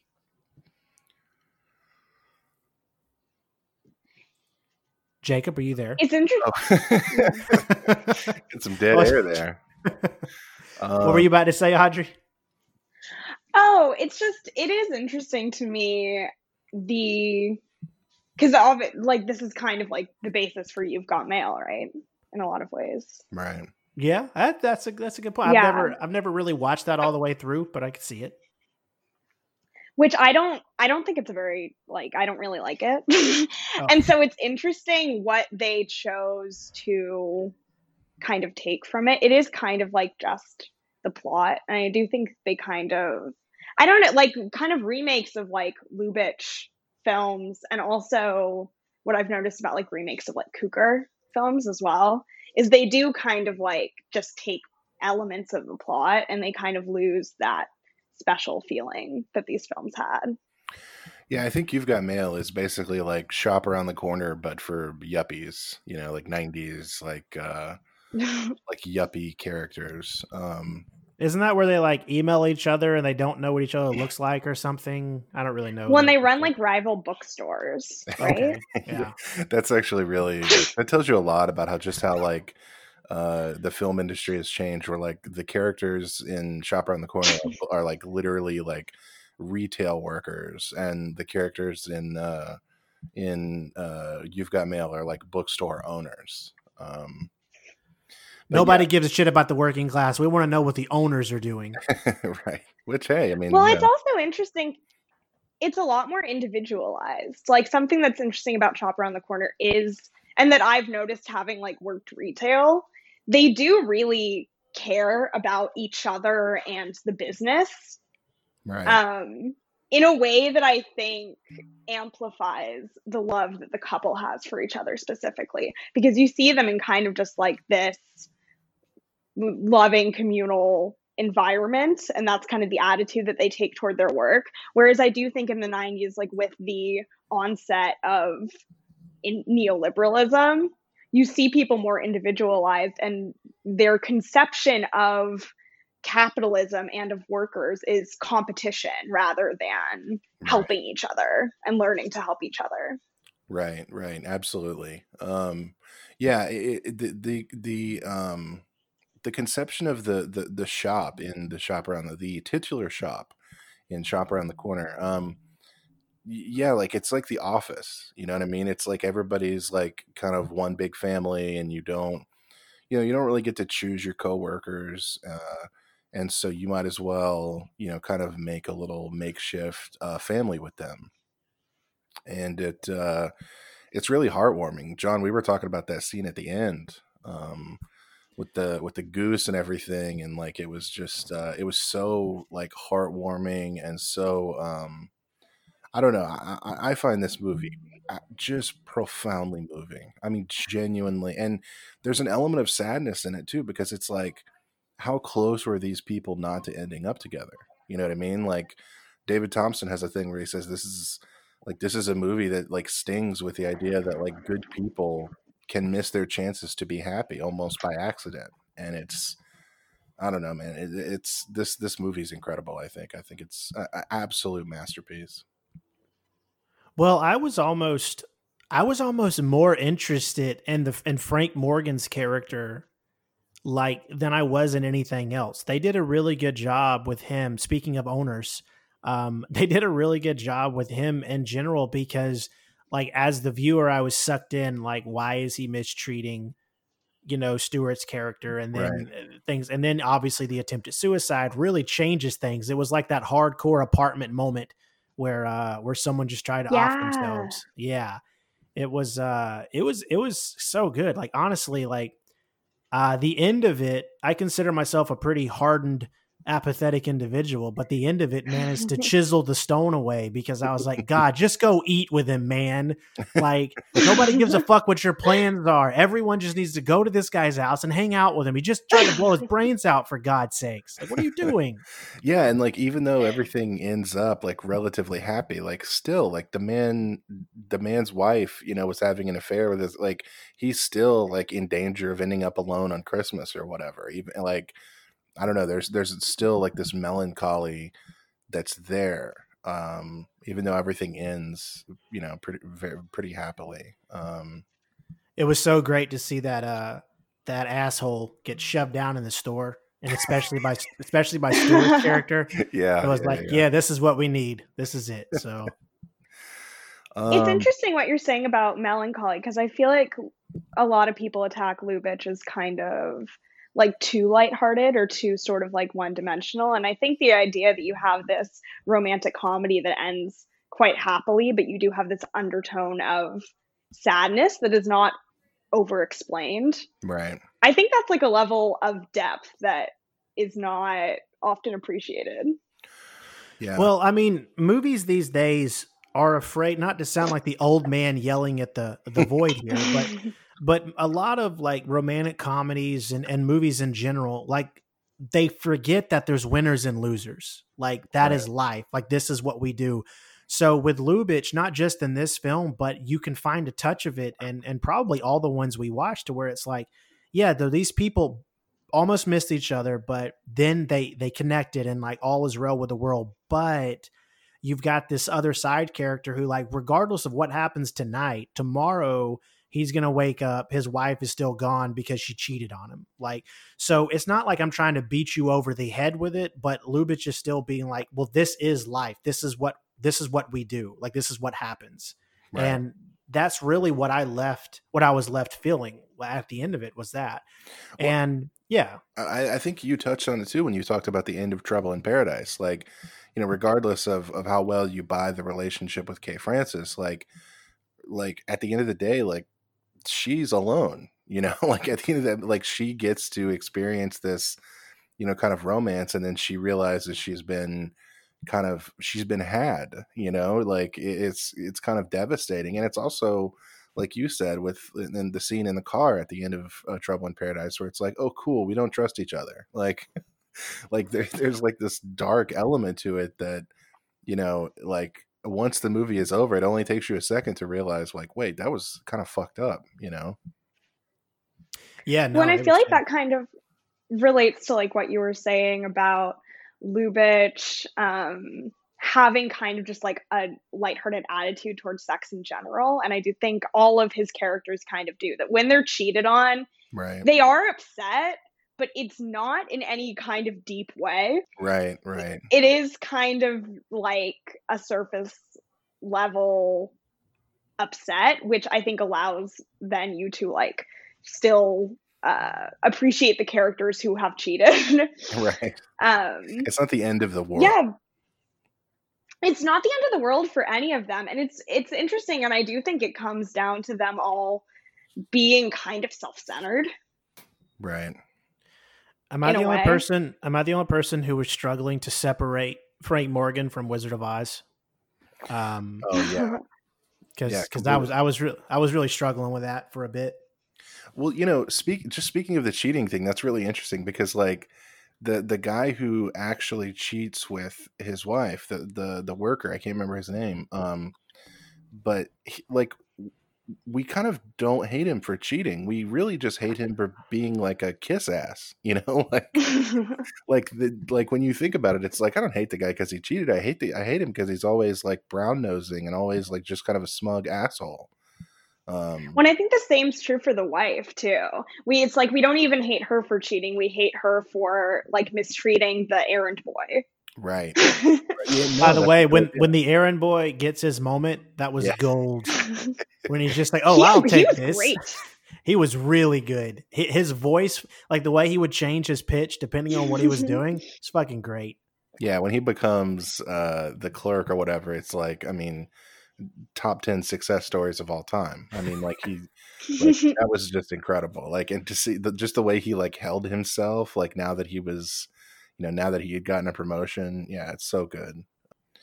Okay, all right. So, uh, you guys want to move on to to be or not to be? Um, yeah this uh look this was and i love really all of these movies uh, even bluebeard's eighth wife is you know i mean come on it's a lubitsch movie um but i think this was my favorite I, th- there's almost no context that can be given for this this is kind of completely singular in his own career and in really cinema itself like i've name a movie like this like you say you can say maybe oh okay the great dictator you know chaplin making fun of hitler but it's not even remotely the same and it's i don't know man i fucking love this movie i don't, I don't even know what to say about it it's such a work of genius i think. Um audrey what did you think of this one I totally agree. My favorite kind of story about this movie is that Jack Benny's dad went to go see it and was so offended by the first scene of seeing his son in a Nazi uniform and walked out. And then basically Jack Benny like convinced him to watch the whole movie and it became his favorite movie and he saw it like a billion times. oh that's incredible but it is it's like this kind of like satire that was so i think it was so um poignant for the time. It was like two it's like 39 i Mhm. think right? Or, or 42 it was really early to be making fun of nazis. Right. But it was so prescient. It's it's wonderful. Yeah, I mean, I, I think this. I don't know if this is my favorite one or shop around the corner, but I will say I don't know if you two will agree or disagree, but I think it's by far the funniest of the five. yeah Like it is, it is just a laugh every 30 seconds. Jack Benny is a god in this movie. His delivery, his body language, everyone's comedic timing. I mean, everybody was on point. I mean, it, it got to the point where it didn't even matter that you kind of knew what was coming. When when the guy walks out every time he says to be or not to be, like it didn't matter because you're just you're just gonna be like, this is the funniest shit I've ever seen in my life. Like, well the funny thing is that it's a different guy like yeah. uh, wait i didn't even get that it's a different guy it's not the yeah it's not the same guy thought it it's a different him. guy because because the, the the the guy the same guy that was walking out is still in the front row and you like expect him to walk out but it's not it's a different guy like three rows behind him That's so funny. i know I did not get that. Now I now I appreciate this movie even more than I did, which was a lot. Well, it's funny because I'm watching it and I'm like, I remember like being in high school and shit doing plays, and it's like it did throw you off when you're like looking at the audience and someone leaves and you're like, oh God, is it me? Like, did they did they hate my character and they couldn't stand to be in the same room with me? well i mean as someone who has acted with you in the past i can say that your uh your Cary Grant impression in Arsenic and Old Lace. I mean, who would walk out during that? You know, Um, your your false uh praise will get you nowhere, sir. that's So- not false praise. You were really good. Well, thank you for that. But uh yeah, and and uh anyway, dude, Jack Whoa, Benny. whoa, whoa. No, no, hold on. For, for for the listeners, me and Jonathan were in a production of, our, and for Audrey, obviously, you don't know us. uh, me and Jonathan were in a high school production of Arsenic and Old Lace. And uh, John, you played the Cary Grant character. Um, and I think you were really good. I was the uh, Peter Lorre uh, Einstein character. Uh, and let's just say my Professor Einstein had uh, some shifting accents. His his accent was all over the map in my performance. um, and the uh, God, should we tell this on the, on the pod? I don't see why not. I think Uh, we've already told it about the rewriting. have we? Yeah, I think so. You could tell Audrey though, because she Oh, doesn't. okay. I doubt she knows. All right. Well, Audrey. yeah, I um, yeah so so we perform arsenic and old lace and it was uh you know it was whatever well the second night um we kind of like it got like caught up in like improving lines you know No, hold on, hold on. There's no we. There's no we. I was a professional, as I've been in every play I was in. Uh, you got caught up in improving or something. okay well i got caught up with improving lines and so i uh convinced everybody to change the ending of the play uh, in the middle of the production, like as people were coming back, I was like, you know, it'd be funny. It'd be fucking hilarious. And so it ended up being this complete disaster. Um, but people loved it. You know, people responded. They thought it was funny. Uh, but our teacher did not, and she threatened to expel me. So uh, Uh, well, there's copyright issues. I mean, there's numerous issues with it. Um, right. but just to be clear, I But had that nothing. isn't that protected by parody law? You know? Yeah, that's true. That's we were- true. I was I- doing a parody that no one knew but me, and yeah, that was. I had nothing to do with it. I was acting my heart out on that stage, and uh, yeah, well, So- you never you never came off stage because you were like the lead role, and so like people were just like coming on and like changing lines and stuff, and you were just like, "What the fuck is going on?" yeah, it was it was Uh, interesting. All right. Anyways, uh, that's neither here nor there. Um, to be or not to be, great movie. Uh, Yeah, I mean, there Carol honestly, Lombard. yeah, she. I was about to say she was so good. Like pl- playing Amazing. playing back and forth, especially when Robert Stack as Sobinski would come in the room and like he fell in love with her so fast, and she's like, "What the fuck is going on?" Like, like I have a husband. Like, it was uh, God, it was so good. Like this was the first one I watched, and I was like. Man, I haven't watched this since I was a kid, and I just remember being like, "This is so fun! Like everything is still so funny. Nothing changed uh, from from how it was when I was younger. So it's fucking great. it's so funny. The timing's very modern. Like Right. it's very it's very quick. Absolutely. They didn't I- give a shit. I mean, speaking of exposition, they didn't give a shit about breathing room. They were just Right. like, this is what we're doing. there's a lot of times. Well, it's interesting oh, sorry. Go ahead. That part in the middle with kind of like exposition of what was happening with the underground and stuff. I read was actually added in later, and you can totally tell that it's not. It doesn't really belong there. You don't really need to like know all this stuff about the underground because it's not really about them. It's about these actors. It really, it really broke the flow. Like as things were moving along, it kind of just like it didn't bring things to a halt, but it definitely slowed the train of momentum down. It's also for for it being exposition. It's not completely clear exactly what's going on in the middle because like no. he runs away and then all of a sudden she is like putting the thing in the book and it's like wait what happened Uh, but the, my favorite scenes are which i mean of course are the funniest scenes are the, the just the scenes where they're impersonating you know the nazi troops and uh, Totally. and jack benny like there's one scene I, I can't even remember the i meant to write it down but i can't even remember the details of it um where he is like like the the guy is questioning him on like things he should know if he was that person and like he's just like making shit up and then somebody asks him like something and he goes yes i think i can say that without hesitation it's so oh, he asked funny. about Hitler's Hitler's uh like home. oh right right right garden or whatever. He's like, is it really as beautiful as as they say it is? Right, he's like, yes, I think I can say that without any. yeah like you can see him like working it out in his mind like yeah i don't think i'm not gonna have any problem with saying that it's beautiful yeah absolutely Yeah. It's, I just love how he continued to sabotage himself, especially when he's speaking to the professor and like they start talking about his wife and like he just couldn't let it go. It was almost like a um, it kind of you know not to go back to the office, but it was so Michael Scott like. Honestly, when I was watching it, it's like, dude, you're almost in the clear, but you just can't let this go. Like you can't just be like, okay, I get it, I get it, and like then you just fuck it all up. So I mean, for as great as like Lubitsch is, and obviously, I mean, this, you know, this movie, I mean, uh, you know, he's a genius, et cetera, et cetera. But Jack Benny is doing a lot of heavy lifting in this movie. Like, it, like this is really an astonishing performance by him because he's he's carrying a lot of the like comedic weight uh, because there are like scenes where like he's the only person on screen that's doing anything funny and there's like a straight man opposite him and like I don't know. It's just a really incredible comedic performance.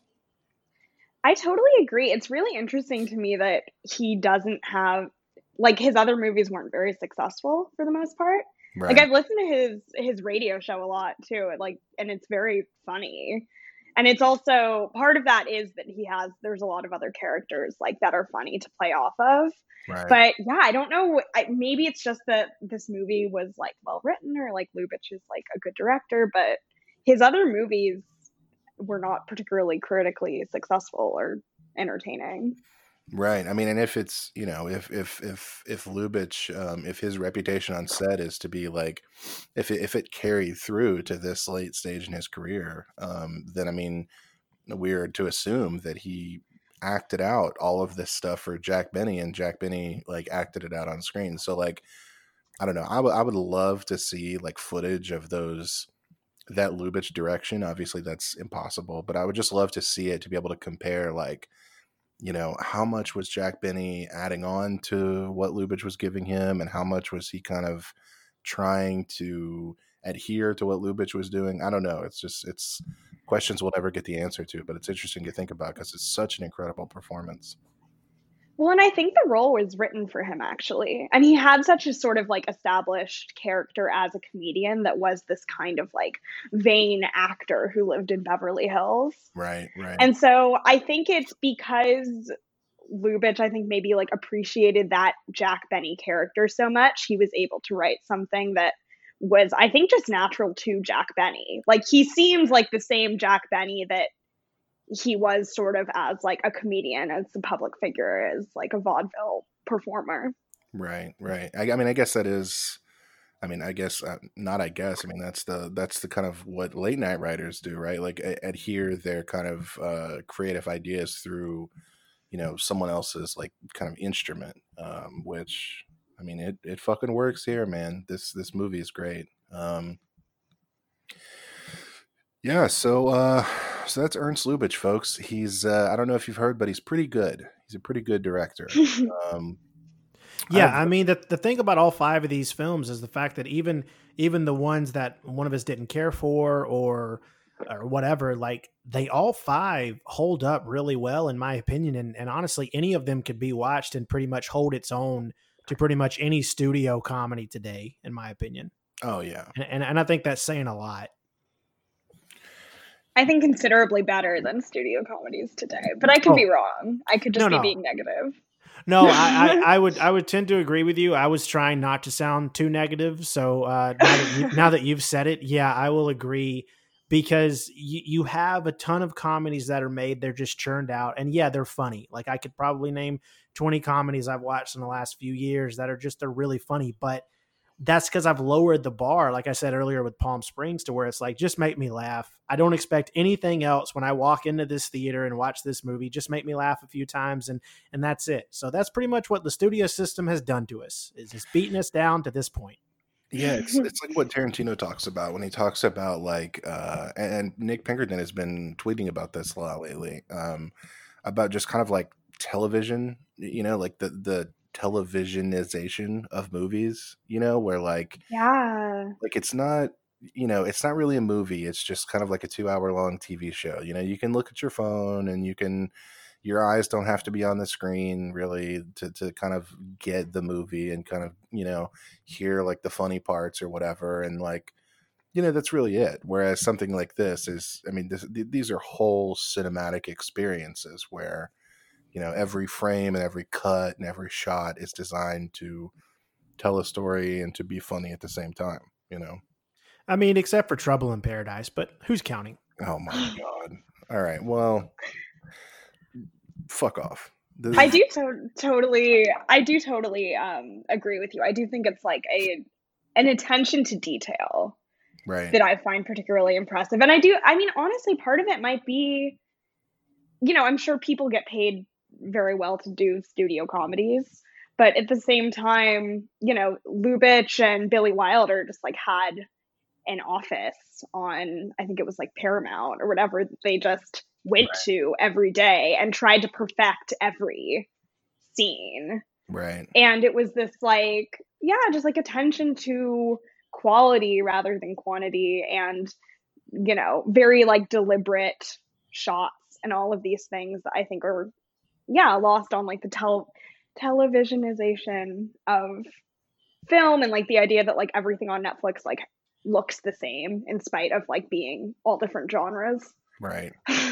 And I, and I think that's kind of the problem. Like you kind of just hit the nail on the head is the fact that Netflix has kind of like made everything homogenous. Like it's all melded together and it's just like, this is it. Like this is the product. There's no more, or I should say, there's very few unique fillings anymore. There's very few unique looking films in terms of writing or how this film is going to make me react. Like it's bit after bit. You have your acts, they're very clear cut. This is it you know, this is the end of it. Yeah, it's pretty formulaic. That's pretty much every fucking movie that Netflix puts out. And it's kind of uh, bleeding over into the industry because who is going to look at Netflix and see that it works and not be like, this is what we're doing? So, Right. It reminds me of like um eh, the the, the show which I know this is probably low hanging fruit, but I mean, you know, we're still. I mean, all Lubitsch movies were mainstream studio movies. It's not like he was some kind of like independent, like underground artist or whatever. So I mean, I don't think it's crazy to compare um, Lubitsch's movies to this. But I, I'm thinking about the latest Netflix series, Emily in Paris, and uh-huh. I remember like I started watching it because I was like, well, Lily Collins is attractive, and I I'm a sucker for like these high definition shots of like Paris and shit. Like, sure, let's let's do it.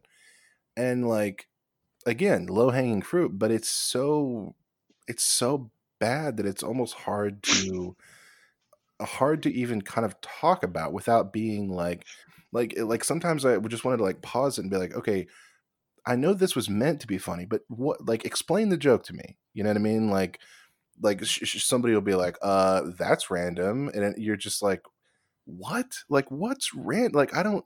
I'm, I don't understand this on a basic level. It, it's just like noise in the background, you know, and it's uh, I don't know. It, it it's maybe that's not fair to compare the two, but I mean they're they're mainstream entertainment. You know, there, there's no reason why Emily in Paris can't be charming and fun and interesting. Um, yeah, I, don't know. I agree. I mean, it does feel like it's so like it was so bad that it's punching down to make fun of it, but it was also very successful. So Right. in that way, it's not. I feel like punching down. yeah. I mean, people are. I mean, they're gonna make a season two. People are making money to write this and produce it and direct it. Like Netflix. what is this show? What is it even about? I've never even heard of it. Oh God, you need to watch it. I mean, because it is.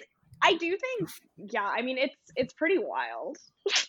it's it's exactly kind of what we're talking about about like bad modern romantic comedies but like i mean uh, honestly you know the more i think about it the lubitsch comparison is not that far off because i mean this is we're supposed to be it, it takes place in the life of a fairly glamorous you know uh parisian uh you know fashion house or whatever and you know sh- like it's romantic comedy and like it just it's so bad it, and so like netflix eyes you know it's so like it i can't explain it but it looks this like you said it look they all look the same even they're all different genres how is this possible you know Well, good thing you weren't It's the pitch kind- man for this show. So, it is kind of like Ninotchka in that it's yeah set in Paris, and she is kind of like just like wants to like work all the time. She's American, right and he kind like her random like hookups or whatever teach her how to like have fun and be Parisian. It's it is kind of similar in that way. right right and it, It's trying to make glamorous it's like also it's like how can you like make Paris so unglamorous as it appears in Emily in Paris? Right. Like, why does it look like Toronto? Like, it, it, yeah, it's. Look, if we go on about this, we're going to end up, you know, killing ourselves because of the state of the industry. But uh, you know, it's. Uh, I'll say this. I'll. Uh, we can wrap this up. Um, but I do. Well, this wanna- this pretty much means Netflix will never be a sponsor. So way to go.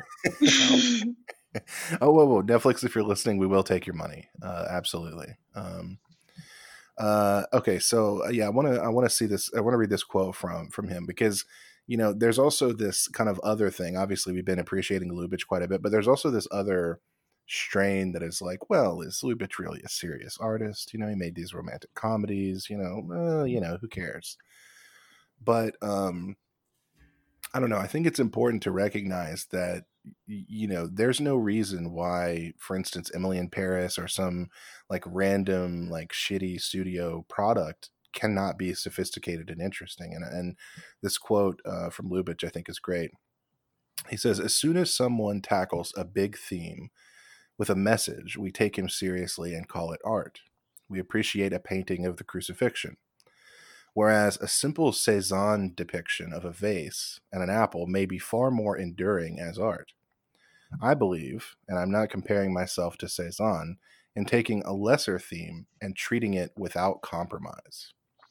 And I love that quote because there's there's no reason why, you know, the random sitcoms and random studio products of today, there's no reason why their creators cannot treat them with the same um, seriousness and dedication as Lubitsch did to his uh, his narratives, which I mean, frankly, came out of like Austrian operas and stuff, you know, and romance novels, and uh, and he he is a serious artist, uh, you know, in much the same way that uh, I don't know Orson Welles would be or whatever.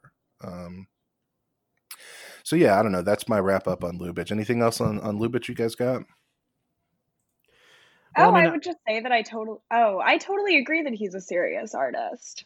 I think like more so than a lot of directors, and I do think like his warmth and intimacy kind of sets him apart from a lot of directors that are maybe more often appreciated by the mainstream. Like for instance, like Stanley Kubrick, or like I think is really cold, and I Right. don't really like his films. And I do think this kind of like unique warmth and also like attention and desire for excellence is really unique and marks him as I think yeah, a very serious artist. I agree. I, I'm also a Kubrick uh, skeptic, and I will take I'll take Lubitsch over Kubrick every fucking day of the week, man. Like it's this is this is a guy who's making movies about like what it means to be human, you know, and uh, How did we get here? How did we get to bashing Kubrick? Um, Sorry, I just have to put it in. I just have to bash Kubrick at least once a day. hell yeah. uh, no, I respect that. Um, so We no, in didn't terms, back on to do an anti Kubrick episode. uh, yes, the- Absolutely, I'm there. I I will say I think it's complete bullshit when directors get put in a box because of the genre that they choose to to dwell in. Right. Um, I think that yeah, absolutely. Lubitsch he, should Lubitsch should be taking serious because of what he brought to it. It wasn't just generic studio bullshit. And the reason filmmakers don't do it today, I don't think it's because I don't want to. I think it's because I don't have the time or the energy because they get asked to do so much and it's like okay well you know i i i technically need 10 weeks to do this and they're like well we'll give you 4 right. um right. so i mean they just don't have the time or the resources and and then i, don't know. I, i'm assuming that's the reason. Obviously i have no way of proving that. But when you look back at these studios back in the day i just feel like they had a little more focus and they weren't being as pulled in many different directions as a lot of filmmakers are today. But i mean to to discount someone because of the genre they're in is is bullshit. And it's not fair to the filmmaker because his romantic comedies mean just as much as someone who's going to be highly praised because they're making glitzy dramas. I mean You know, I, I no, but I think what you're saying is an important point because you're right. That the, there's no, it's not like there's a shortage of of. It's not like there was some kind of talent surge during the 1930s where like Mhm. all of a sudden there was a lot of people who were really good at making romantic comedies or whatever like and now like it's just like people just aren't born with that talent anymore it's like no like the studio system from the 30s through the 50s like regardless of its flaws and the way they treated actors and unionization and blah blah blah regardless of all the bad things they they were good at fostering you know unique talents and allowing them to grow and allowing them to grow up through the studio system and learn their craft. And you know john ford you know alfred hitchcock a lot of these people could not have done what they did without the assistance of the studio system and things just aren't set up that way anymore things things aren't set up to be you know artist driven they're set up to be driven by algorithm or you know um I mean, yeah, algorithm, really. I mean, how else can you explain something like Emily in Paris? Uh, yeah. Well, that I think, and just like a, I don't know, it feels like studios are just so bloated. Like they're too big. They have too much money.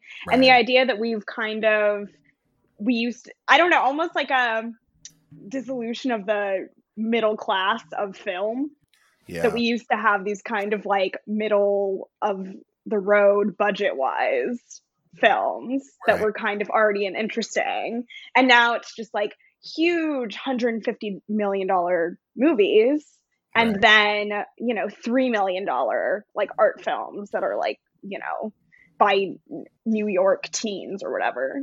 Oh, Well, it's it's funny. It's funny you say that because that is something that we talk about often on Yeah. here, and I believe we even discussed it with Pinkerton when he was on here, which is the fact that there there is no like it's it's very interesting the way you worded it because the middle class in general is gone. So the middle class of film has almost gone with it to where it's like you you get your superhero movies like you said or you get your like 3 to 5 million dollar indie films but i mean it- it's it's a really shitty situation as film lovers that we're in because without Netflix, we wouldn't have gotten The Irishman. We wouldn't be getting Mank because studios don't want to pony up 30 or 40 million dollars or even more for these films where no one's in fucking spandex. Like Right. and it's it's kind of a, a massive catch 22 because on the one hand it's like fuck you Netflix because your algorithm is ruining cinema and and you're trying to homogenize everything but on the other hand it's like thank you Netflix because I loved The Irishman. So Right. yeah, I don't know. Yeah, it's like like we talked about this with. Uh, I, I think that one of the one of the best or one of my favorite examples of this is the uh, uh, Jamie Lee Curtis, uh, Kathryn Bigelow movie Blue Steel. Have you ever seen that, Audrey? No. It's so good, but it's it's Jamie Lee Curtis basically trying to become a cop. But like we we talked about this as like there used to be a genre like back in the '90s. And I, I know we're I think a little bit older than you are, but like there used to be a genre back in the 90s where it was just like women in danger you know like and you can make like a 20 million dollar movie where the narrative is just like random 90s actress is like in danger of being killed by somebody and like that's the movie and that mm-hmm. genre is just gone now you know and like there used to be like the historical epic genre like Amadeus or Last of the Mohicans and boom that's gone too you know a lot of these these kind of Miramax movies, you know, kind of middle brow stuff. Like it's just it's gone now. Like all of that stuff is completely gone. And like you said, you either have something that has the backing of a major studio, um, or you you know you have movies made by teenagers in New York who have rich parents. You know, Well, also something that I've kind of noticed is with with films like from the 30s and 40s, like you know, Ninotchka and like all of these uh, Lubitsch films, really that we've been talking about, is like the female characters are very interesting, and these are very interesting roles and for these actors.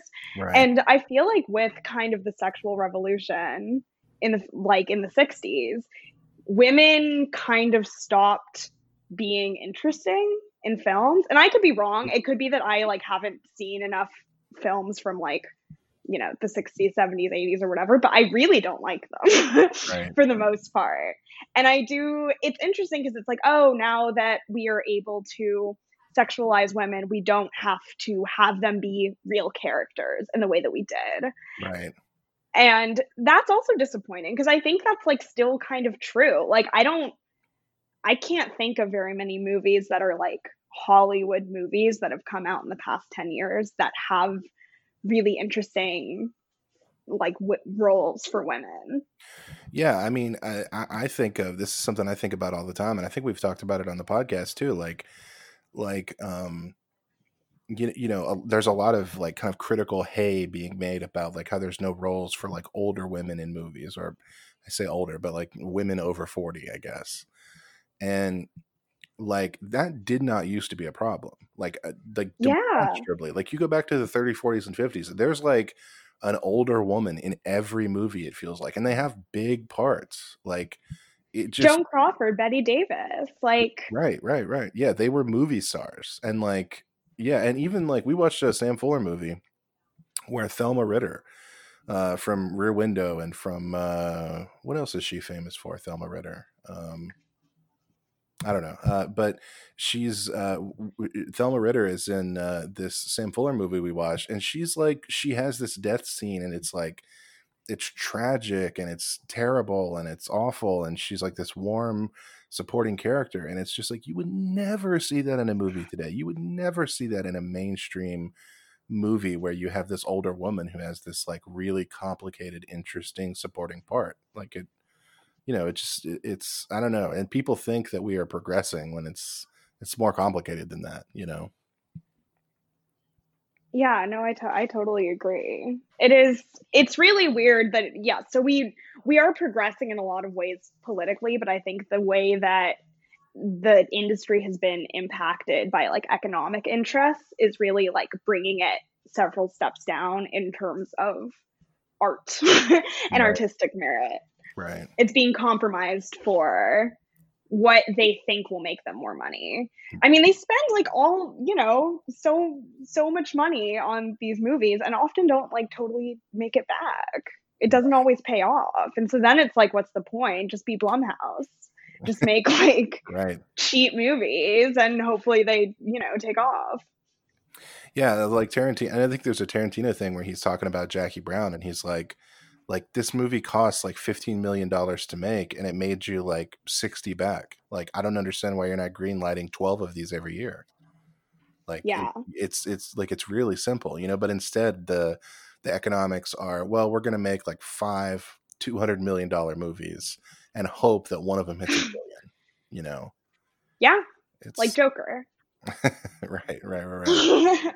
Um, all right. Well, now that we're all depressed about the state of art and the state of um, of uh, movies and culture and all that, um, That's what we're here to do. that's what we're here to do, baby. We're here to depress everybody. But Sorry, hey, guys. no, I mean, hey, we do it on a regular basis. Are you kidding me? Uh, you know, at least we can retreat into the uh, the warm embrace of uh, of people like Lubitsch and you know George Cukor and you know fill in the blank.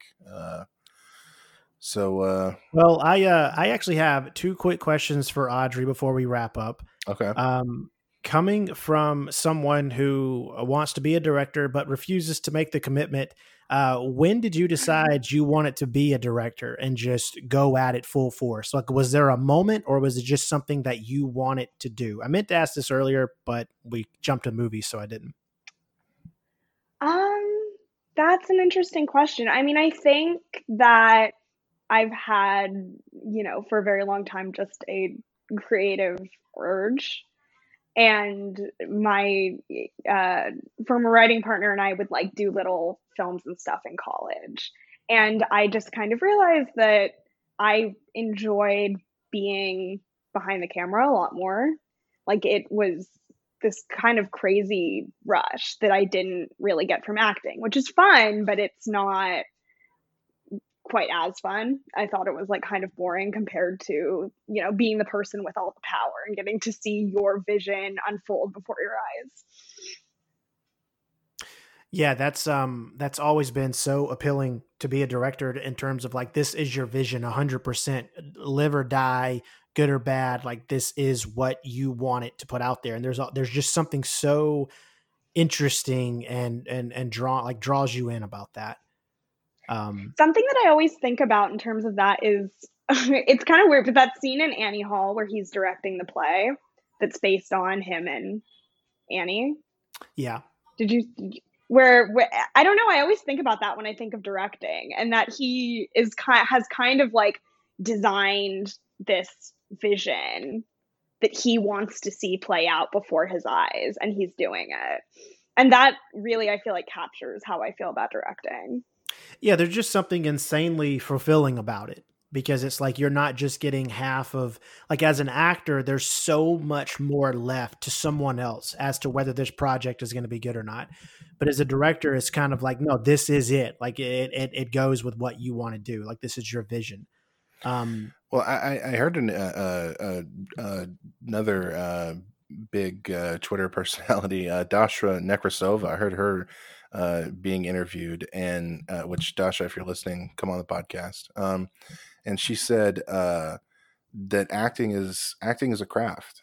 Like it's like you know people want to say that it's an art, but it's not. It's a craft. You are a craftsman, and like your your job is to is more similar to making a chair than it is to writing a novel.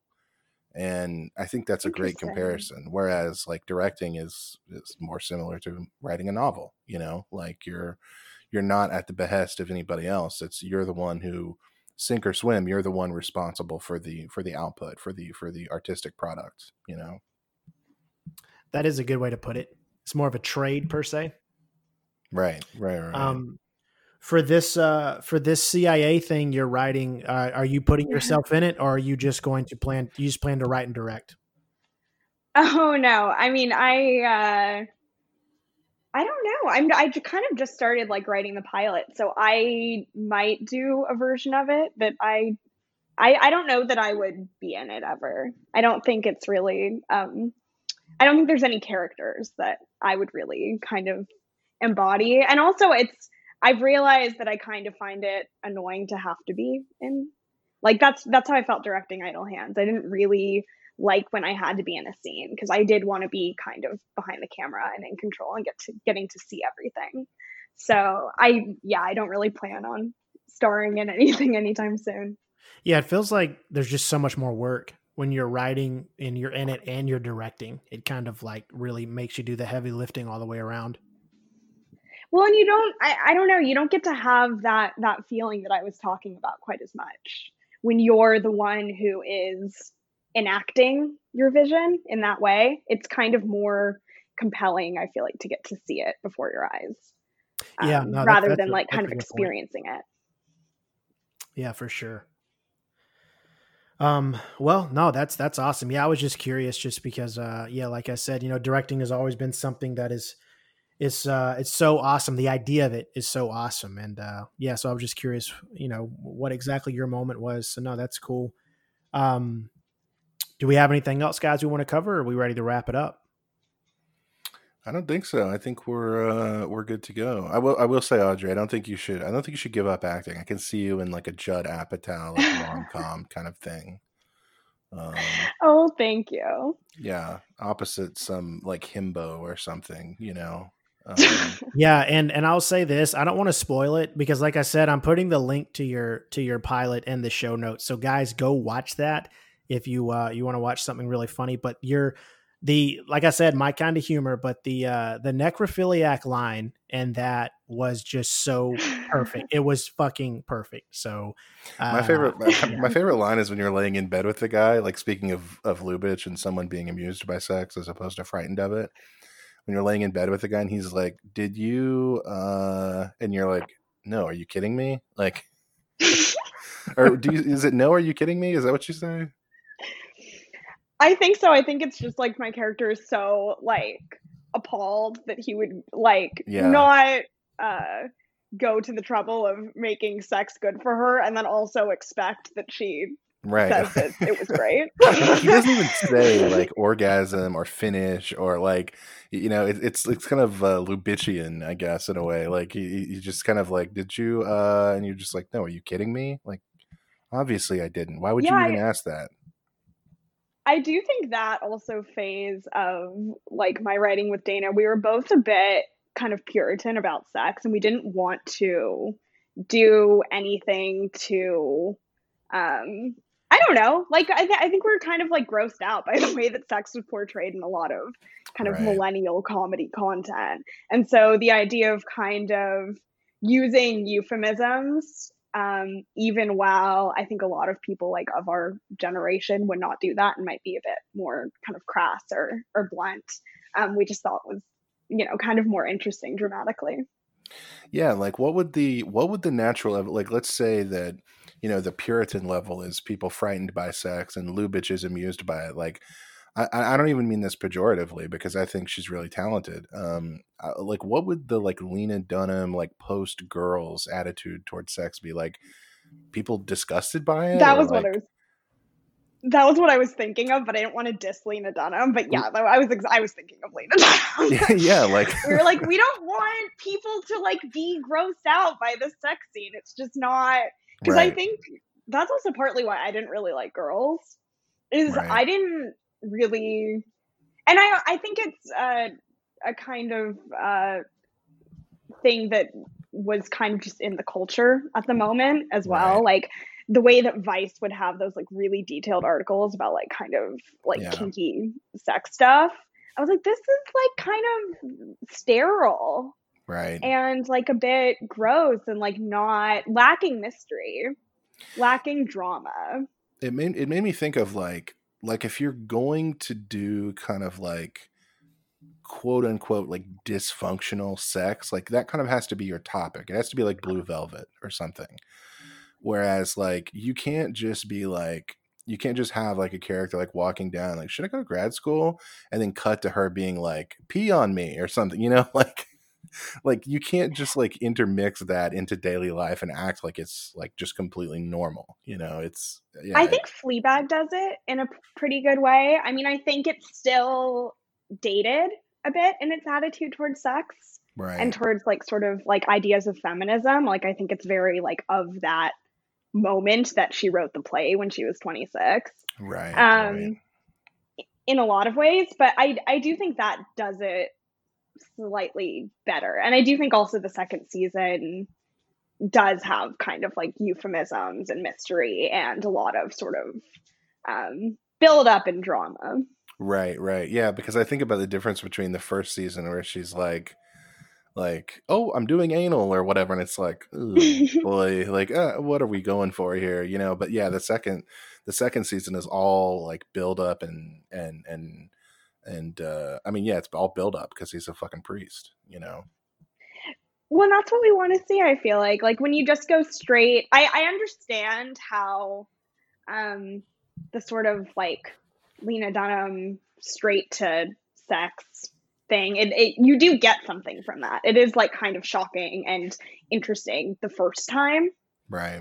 but i do think it can't really like sustain your attention in the way that kind of euphemisms and sort of a slow build up can and i think even like of something like seinfeld Right. that used euphemisms so much and it made it so much funnier it's when you have those sort of like when you put those limitations on yourself um to create drama i think it you end up being a lot more creative Right. It's like uh like Girls is such a great example because like you know, by season 5 we have like, you know, Allison Williams getting her ass eaten and it's like you cannot convince me this is anything but like shock factor. Like you absolutely cannot convince me anything about story or character or whatever. This is just like, hey, you've never seen this on TV, have you? You know, like that's literally what that is and that's it.